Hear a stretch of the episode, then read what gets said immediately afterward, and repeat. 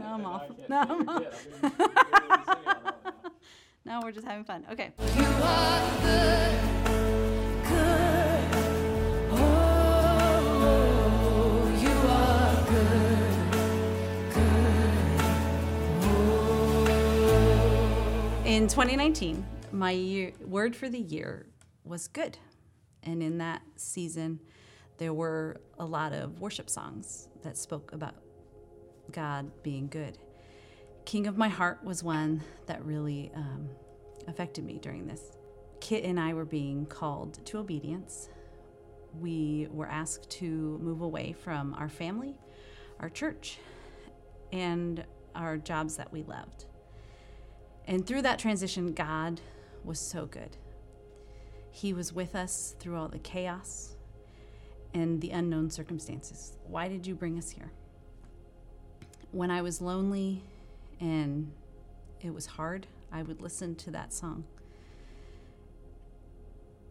And He is so good.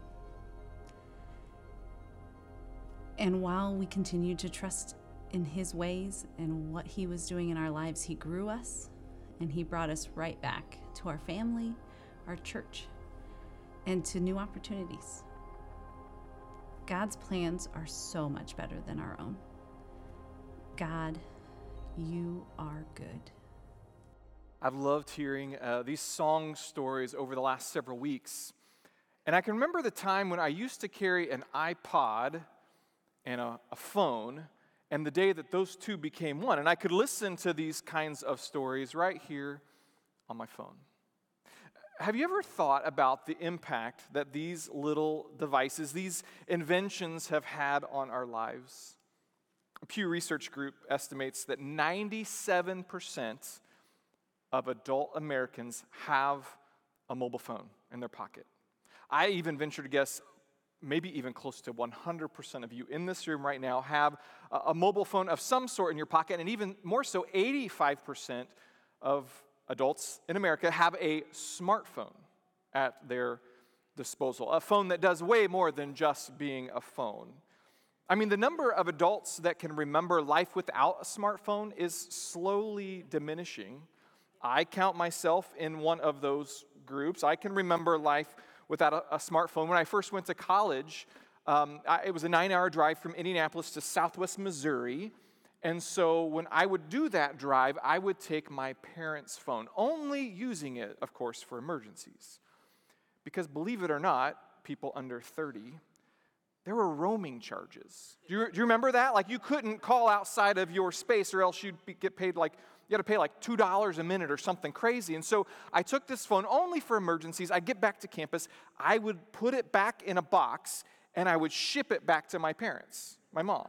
That, that's what my, mo- my first mobile phone experience was like. And so, somewhere around my sophomore year of college, I was going to be traveling that summer. My, my parents and, and I decided, you know, it's time. I wanted to be able to stay connected. And so I ventured into the world of having that monthly cell phone bill. And my first phone was a Nokia 3330. It looks something like this. Maybe you had this phone. Anyone remember owning this phone? By the way, if you're an adult and you own this phone, it's time to schedule your next colonoscopy. you're that old, okay? And not only was this the, the phone that everyone had, it had two functions. It didn't just make phone calls, you could play Snake. You remember playing Snake? I remember sitting there at the laundromat for hours playing Snake, trying, like I was explaining this to my kids, and they were like, I don't, I don't get it. And I'm like, that's fine, never mind. So you, you, you had this, this phone, which honestly was probably indestructible. I don't know that you could break that thing, but it was more than just a phone. It was a phone and a game all in one. And so over the next 20 years, the Apple iPhone has been my smartphone of choice. But if we're honest, these things have become way more than just phones. I mean, think of all the things that they have replaced. You, you would used to have to have a, a variety of devices in your kind of uh, closet to use or in your, in your workplace to use. First off, the calculator. You know, you would buy a calculator. Now you don't need a calculator because you have a phone. Not only that, there was a GPS. You could buy a GPS and have that in your car to help you navigate to various places, especially on long trips. You don't need a GPS anymore because you have a, phone. Or how about the alarm clock? You'd have that on the, the bedside there. You don't need that anymore because you have your phone. Or maybe it's a camera. You would travel with a, a camera, but that's not needed anymore because you have a phone or an airline ticket. You go flying, you don't print off a, a, boarding pass, or maybe, maybe you do, but you don't get those in the mail from the airline company because you have a phone. They'll just scan your phone as you get in. Or, or maybe you were tracking your steps with a pedometer. Yes, these existed. Jake Smith looked at me earlier like, what is that? Um, that's a pedometer. It would track your steps. You don't need that anymore because you have a phone. Or how about um, an answering machine? That was even a little further back. You plug that in to make sure people could always get a hold of you what were we thinking? Like, now we just don't answer the calls, right? But, but then for some reason you wanted to know who, who tried to call you when you were out enjoying your evening, and you'd have an answering machine, but you don't need that anymore because you have voicemail on your phone. And finally, as a musician, I would buy a tuner. Make sure your guitar is tuned up. You don't need that anymore because there's an app for that. You have a phone. The list could go on and on and on. And in some ways, I, I, think sometimes we look at these things and we may have forgotten their core function as a phone to make voice calls with. Even though we call this a phone, I'm, I'm honestly not sure that Alexander Graham Bell would even recognize that device or the core function that it used to solely have because we have made it so much more than a phone. Friends, I think we can say the same about worship. I think we can say the same thing about worship in the church. Week in and week out, we gather as a body of believers to worship, but if we're not intentional about the core of what this weekly gathering is all about, we may look back and honestly have trouble recognizing the original core function of what we do when we gather each and every week here in this space we're in the midst of our, our third week of our singer songwriter series. And throughout these past five weeks, we've looked at various different Psalms and what they have to teach us about worship. And today, asked, Stan asked me if I could help by looking at Psalm 8. I was eager to do that because that actually is probably my favorite psalm in all of the book of Psalms. There's 150 Psalms altogether, and Psalm 8 happens to be right there at the top of the list for me. And it's one of my favorites because I think it begins to strip back all the complexity we tend to add to a life of faith, and it focuses on God's magnitude and our human state. So, as you know, through the course of this series, we've heard these Psalms read, and uh, we've even invited you as a congregation to stand as we hear God's word read. So I'm going to do that now. Uh, go ahead and stand. If you want to open your Bibles, you can to Psalm 8 as Brooklyn comes and reads today's psalm for us. Listen uh, to these words, the Word of God, as she reads. Psalm 8 Lord our Lord, how majestic is your name in all the earth. You have set your glory in the heavens. Through the praise of children and infants, you have established a stronghold against your enemies. To silence the foe and the avenger, when I consider your heavens, the work of your fingers, the moon and the stars, which you have set in place. What is mankind that you are mindful of them, human beings that you care for them? You have made them a little lower than the angels and crowned them with glory and honor. You made them rulers over the works of your hands. You put everything under their feet all flocks and herds, and the animals of the wild, the birds in the sky, and the fish in the sea all that swim the paths of the seas. Lord our Lord, how majestic is your name in all the earth. Let's pray together. God, you are mighty. You are majestic. As that psalm explains, God, you are powerful. And we thank you for this. We give you praise and glory and honor not because of anything we have done or how you've uh, specifically impacted our lives, but because of who you are. God, we adore you, and we pray that today you may receive this praise and be glorified. It's in Jesus Christ's name that we pray. Amen. You may be seated. So, today, if you allow me, I'd like to split up this message into two parts. And that first part, uh, simply I've entitled Why We're Compelled to Worship. How we're compelled as Christians to worship. The psalm that was just read uh, is attributed to King David. By the way, uh, David is attributed as the writer to over half of the Psalms. There's 150 in total, and he's uh, assumed to have written more than half of those. And you'll notice if you begin to read the book of Psalms and you start with Psalms 1 and 2 and 3, they're pretty kind of heavy. There's a lot of despair and a lament in those first seven chapters. But here in Psalm 8, it's in this chapter that we see the first joyful expression of praise and adoration. About 20 years ago, I had the privilege to serve about two weeks in Haiti at a mission there on the north side of the country. And through those two weeks, our sleeping quarters were not really quarters at all. It was actually on the roof. We got to sleep on the roof. And um, we would make our cot each night. And uh, there was no electricity, so there was a generator that ran most of the day there in Haiti. But uh, come a certain time of night, they would turn the generator off, and there would be no lights for miles.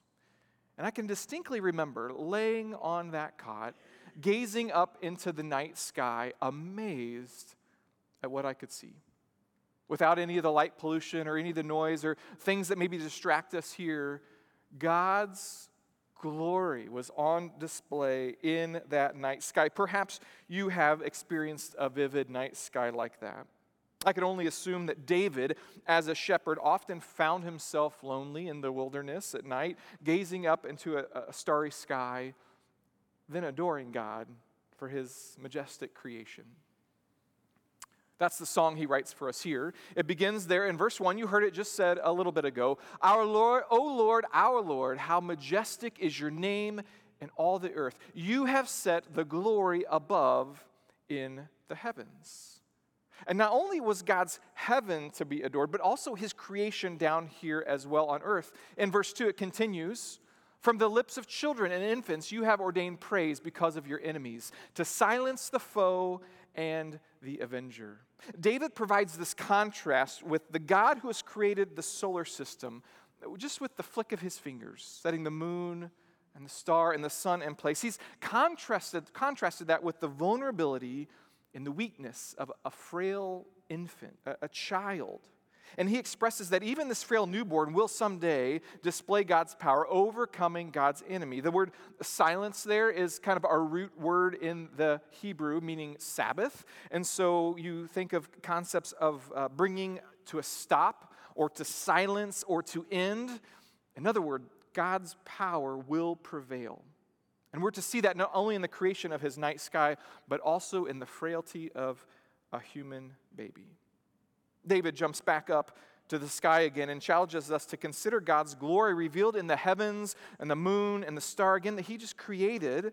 The same God who put all of this in place, he cares for you. We see this in verse 4.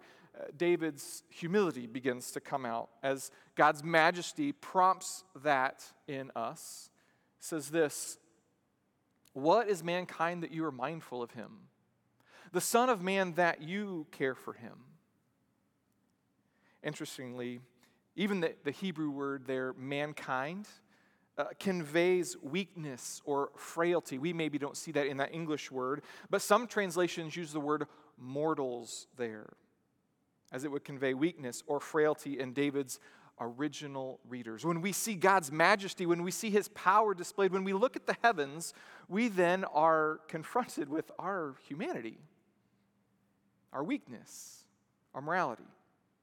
Gerald Wilson states it this way Our psalmist is driven by the experience of the magnificent night sky to acknowledge what humans spend most of their time denying in the daylight that while humans have little authority and power in the scheme of the universe, evidence of God's power is ready at hand all around.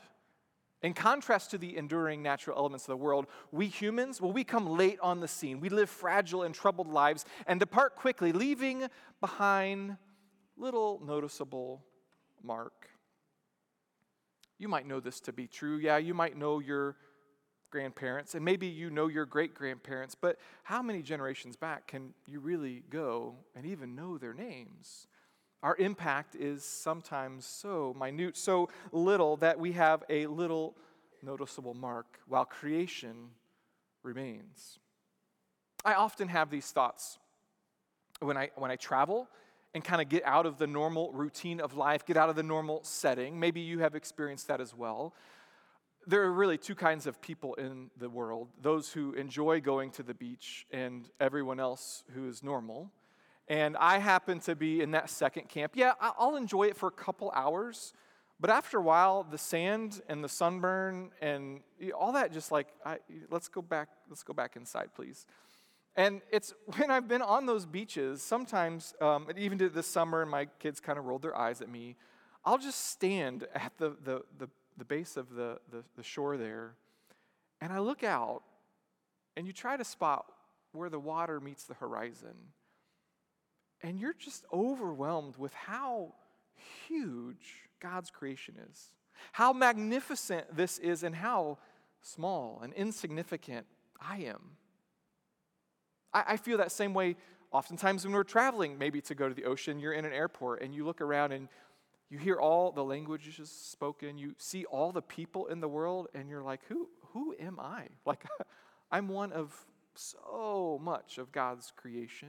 You start to feel that insignificance in some of those times. And David goes on to tell us that even in the midst of God's great power, even in the, the midst of that insignificance that I was just referring to, God has made us just a little lower than the heavenly angels. We have been crowned with glory and honor, and we have authority and dominion over all aspects of that creation. And so, while the end of the Psalm, chapter 8, begins with that phrase, O Lord, our Lord, how majestic is your name in all the earth, it ends that same way. But the difference now is our perspective as the readers, it's shifted just a bit. At the beginning, our praise began by affirming the magnificence of the Creator, and at the end, we stand in awe at the unexpected grace that has elevated us, mere humans, mere mortals, to unimaginable heights of glory and honor and responsibility. Hear me, church. This sermon and this psalm isn't to diminish your worth. Rather, it's meant to establish the contrast between two truths. Truth number one our God is magnificent. Will you say that with me? Our God is magnificent. He is magnificent. We see that in David's writing. And David tells us, don't forget that. And if you do, don't worry. Just go outside at night and look up in the skies, and you will be reminded of his magnificence. If that doesn't work, uh, consider the complexity of the human body, all of the, the systems and the organs and how it all works together and how God created all that. And if that doesn't work, maybe just consider the fact that babies are made and born and come out of people. Like, that's incredible. Or if it's not in the human body, think of, think of uh, precipitation. Like, you ever, like, I, I think about this, like, water comes down from the sky in various different forms, whether it be snow, rain, or there's hail, or there's all kinds of, and it goes into the rivers and it goes into the ocean and becomes salty, and then somehow it gets back up into the sky again, and it's not salty anymore, and it comes back down, and this cycle just continues to repeat and repeat. Like, that is God's magnificence. Or if it's not even that, how about, how about the fact that wind exists? Where? How? What does it come from? I have no idea. But these weathered patterns are all part of God's creation. He is magnificent. And in the midst of our weakness and frailty, the second truth comes in, and that's this God loves you. Now, I realize that sounds cliche, it's trite. That's the Sunday school answer yes, God loves you. But some of you have a hard time believing that. Even the song that we heard sung right before the message reminds us that God's love is real. Some of you think of your past, some of you think of what you're struggling with, what you're going through, the thoughts that you have towards God, and you, you severely question that second truth. But I'm telling you, friends, it is true. God loves you. And as Christians, if we believe these two truths, it drives, it compels, it motivates us to worship and adore God. So it's in this realization of God's magnitude and our humanity that we're driven to worship God. But how? How are we to do that? That's our second part of our message today, examining how we are to worship. Uh, so, not only was this week's psalm intended to give us a catalyst for worship, but we also, in this message particularly, wanted to examine a little bit about the philosophy of worship. Now, I said the word philosophy, and half of you just checked out right there. Stay with me. How is it that we are to worship? What does Scripture tell us about worship? Have you ever thought about that? What, what is this thing that we do on Sunday? This weekly gathering that we do? How, how do we do it? What is it? Why do we do it? If we're not careful, I think just like our phones, we can get so far removed from its origins that we may look back and not even realize what our core function is as worshipers, as the church gathered on a weekly basis. Many of you know this, but before I served as an executive pastor, I was a worship pastor for about 10 years in the church. And uh, it was in those 10 years that I wanted to continue my education a little bit more, so it compelled me to get a master's degree in worship studies. Now, many people understandably thought a, a, degree in worship studies would involve a lot of music and a lot of elements of musicianship. It had nothing to do with that. There wasn't a note sung or a melody played, but rather it was about um, the core function and the biblical aspect of worship and the history of worship and the cultural context of worship and why we gather to worship each and every week. And one of the primary theologians that we studied was a man by the name of Robert Webber. I had the opportunity to meet with him and even sit under him for just a bit. Uh, he was born under a, a Baptist minister, uh, the son of a Baptist minister, and he spent significant time, of course, with his parents, who were missionaries in the Congo. And so, this kind of eclectic background of him caused him to, to really dive in more to what worship was all about. And in his opinion, what we do on a Sunday morning here at Venture, and really every church, when we gather to worship, can be viewed in three different lenses content, structure, and style. Content, structure, and style. So when we think about why and how we come to worship, he, he would argue that these are the three aspects of what makes up corporate worship. That first being content, that is the core of what we do. And from a Christian perspective, the content of our worship should be the gospel in motion. This is the content of our, of our worship the gospel, the good news of Jesus Christ in motion. That is the content of what we do. From all the way from creation in the book of Genesis through recreation, even in our lives again, time and time again, we tell this story each and every week.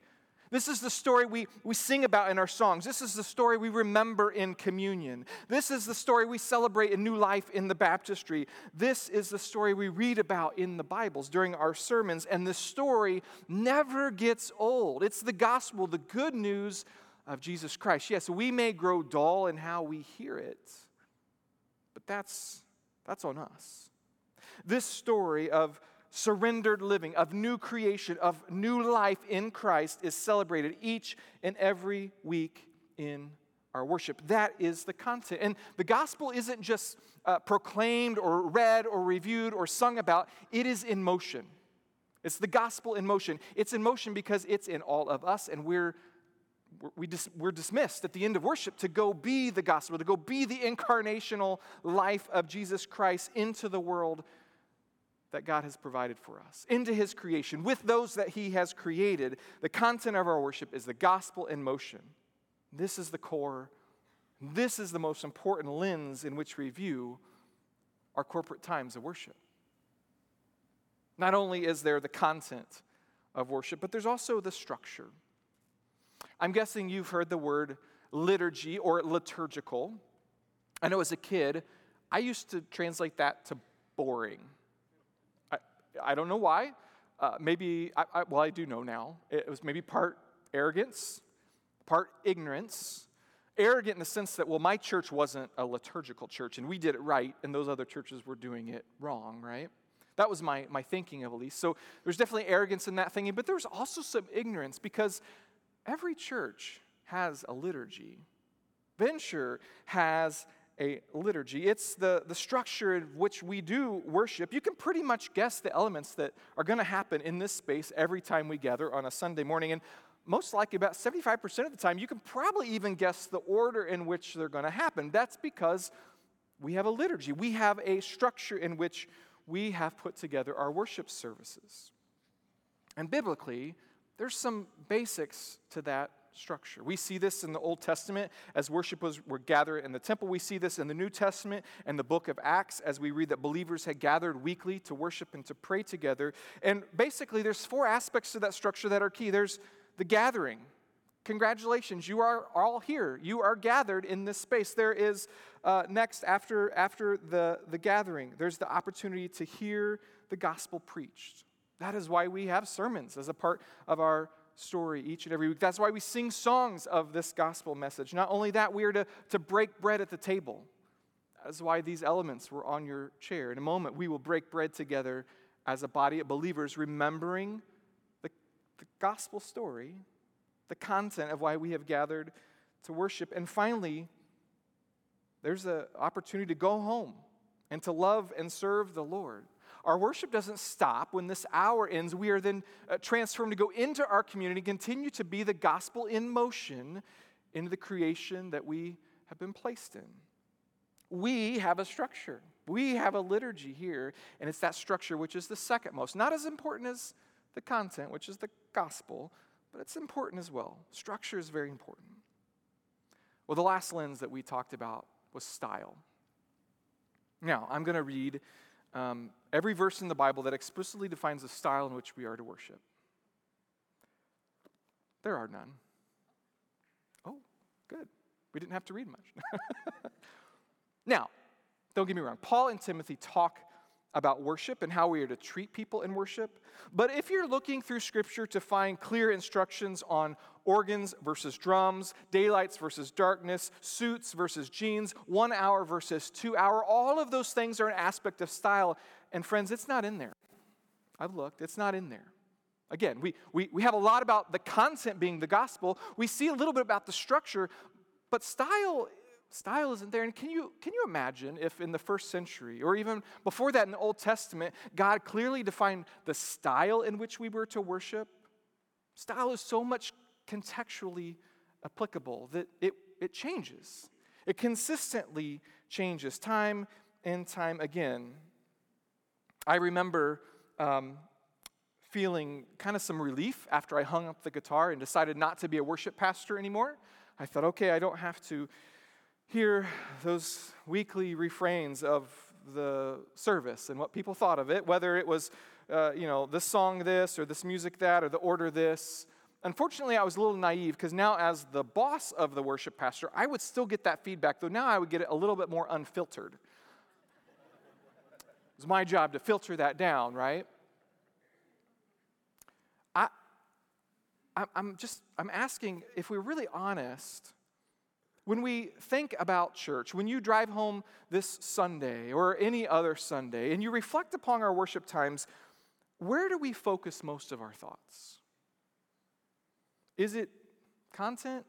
Is it structure? Or is it something in that style element that has us maybe really excited about worship that day or maybe a little frustrated with some angst? I think if we're honest, a lot of times it's about the style. Look, I, am not saying style is not important. It is. This is how we contextualize the gospel in our culture. This is especially important for our, our ones, our one lives, our people who we are investing and trying to uh, continue to pray for as they come closer to Christ because they don't fully grasp the deep roots of the content and the structure and style is how we connect to them. But each church in this city, in this county, in this country, and in this world has a unique culture. And as Christian leaders, it's our opportunity to connect with that unique culture, and this is achieved through style. You see, only when content and structure is solidified can we become concerned about style. Only when the content of our worship is the gospel and the structure, those four things I mentioned, only when those are solidified and true and shored up can we then function about style. But I'm here to also confess that as church leaders and as a, a worship pastor, sometimes we start here and we miss those other two. Or at the very least, we diminish their importance. Look, there are good reasons to be frustrated sometimes about a worship service in any church, and know that as church leaders, we don't always get it right. We don't. But the next time you're really frustrated about something, or maybe even the next time you're really excited about something, about ready to have a, a new worship pastor start next week, and he has a style. There are elements of that style that will feel different. But the next time you feel uh, either frustration or excitement, ask yourself is it about the content or the structure, or is it that stylistic piece? Because I, I feel that tension. I know many times for me, it, it's honestly about the style. Believe it or not, not all the aspects of, of these worship services align with my preferences or, or Stan's preferences. But as long as the content is clear and it's the gospel, and as long as the structure is solidified and it includes gathering, word, table, and dismissal, I can sacrifice my personal preference for my brother or my sister in Christ or the person who is not yet crossed the line of faith, who wants to know more about the life changing relationship we have and share with Jesus. See, there are as many musical styles are there as there are people in this room. This phone has uh, allowed Spotify to be at our fingertips, and you think of all of discography, everything out there, and you can have your very specific playlist. That is a new function for civilization. The fact that we can even play music is relatively new, and then that it's so hyper specific to our personal taste, that's all brand new. And so when you gather hundreds of people for worship, there are as many musical styles in this room as, as there are people. Similarly, there are as many preaching styles preferred in this room as there are people. There are as many fashion styles, and the list could go on and on and on as there are people in this room. But, friends, the unifying content of what we do on a Sunday morning is the gospel. It is the saving act of Jesus Christ and his impact on not only us, but our brothers and sisters that we have gathered to worship with. It's when we're unified around that truth that we can simply proclaim with all honesty and unity, O Lord, our Lord, how majestic is your name in all the earth.